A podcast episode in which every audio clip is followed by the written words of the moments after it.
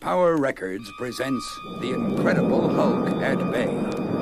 As our story opens, the huge green mutant known as the Hulk has just rescued his friend Betty Talbot from the fury of an erupting volcano. Even Hulk knows that their chances of being found on this island are slim.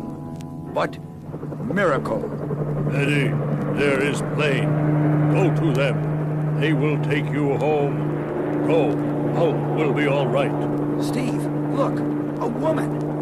Good Lord, it's General Ross's daughter. Let's get her out of here fast, before this whole island explodes. The men pour out of the helicopter.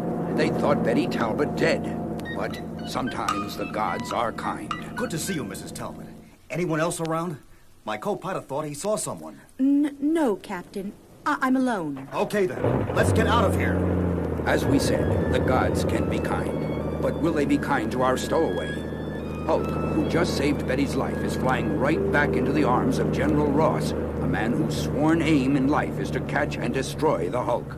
This same General Ross, the builder of the notorious Hulkbuster base, will be waiting to welcome back his missing daughter. Maybe Hulk should have stayed with the erupting volcano. So, how does it feel getting away from that island? Bet you can't wait to see General Ross again. Your father's quite a guy. Yes, I suppose he is. Betty's voice. Now Hulk remembers. He got in box to be near Betty. Betty is Hulk's friend. Mrs. Talbot, this isn't any of my business, but how did you survive on the island without help? You're right, Lieutenant. It isn't any of your business. Betty sounds angry. Should Hulk come out and help her? Hard for Hulk to think.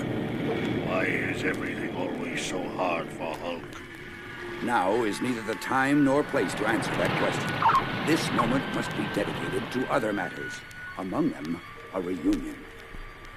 Uh, you'll excuse me, won't you, Armbruster? I want to be alone when I meet my daughter. I read you, Ross. The reunion of father and daughter is just as it should be. The pressure in both of them disappears. Tears of happiness well up. Unfortunately, moments like this can't last. Colonel Armbruster, the base is empty, sir. Completely deserted. If that means what I think it means, we're in trouble. Big trouble. Meanwhile, aboard the shuttle jet which acted as a ferry for Betty Talbot, It's happened again.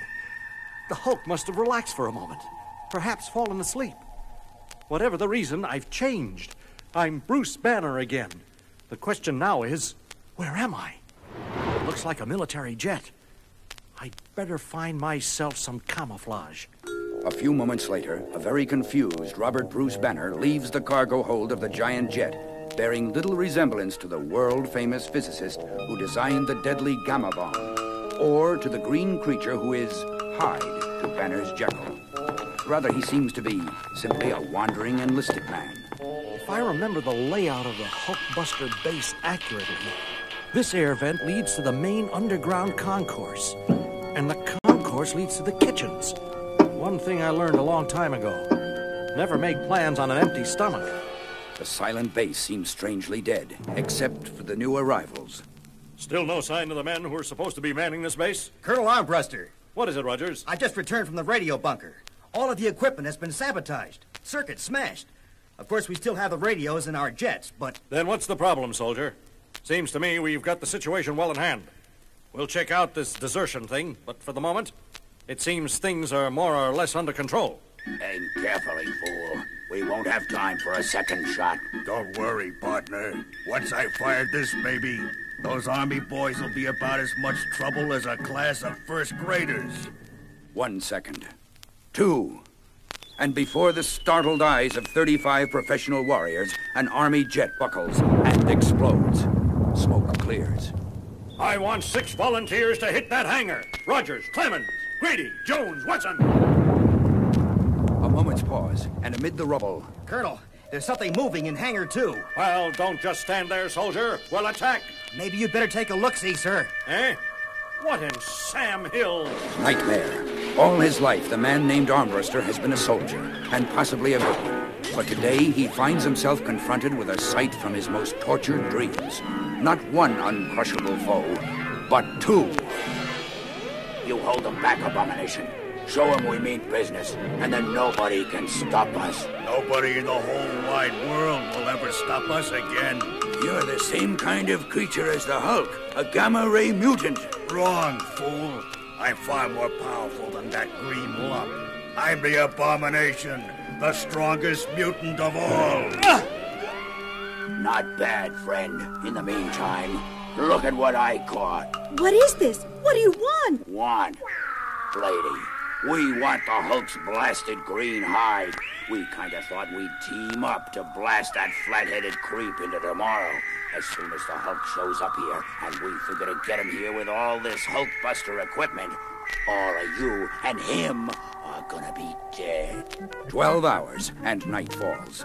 A car with two young passengers moves ever closer to the sprawling Arizona complex known as Hulkbuster Base Number One. Jim Wilson, we've come almost 2,000 miles from New York so you can say hi to some friends. Talia, honey, old General Ross and me go back more years than I.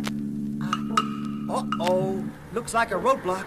Twelve hours, and the Hulkbuster base has been completely and effectively surrounded. Let's see your ID. Well, what's going on? Some sort of raid? That's our business, mister. Your business is to get out of here before we begin to get a little suspicious. Okay, friend. I get the general idea. Two more hours pass. My head. I must have been more tired than I thought. It just goes to show you a man can't lead a double life without getting pretty exhausted. Now that's odd. No one here. Not even a guard posted. Something's wrong. I can feel it. Dear Lord in heaven, no!